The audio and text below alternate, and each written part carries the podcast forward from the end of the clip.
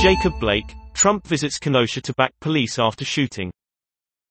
The president blames domestic terror for the unrest, as Democrats say he went to spread hate.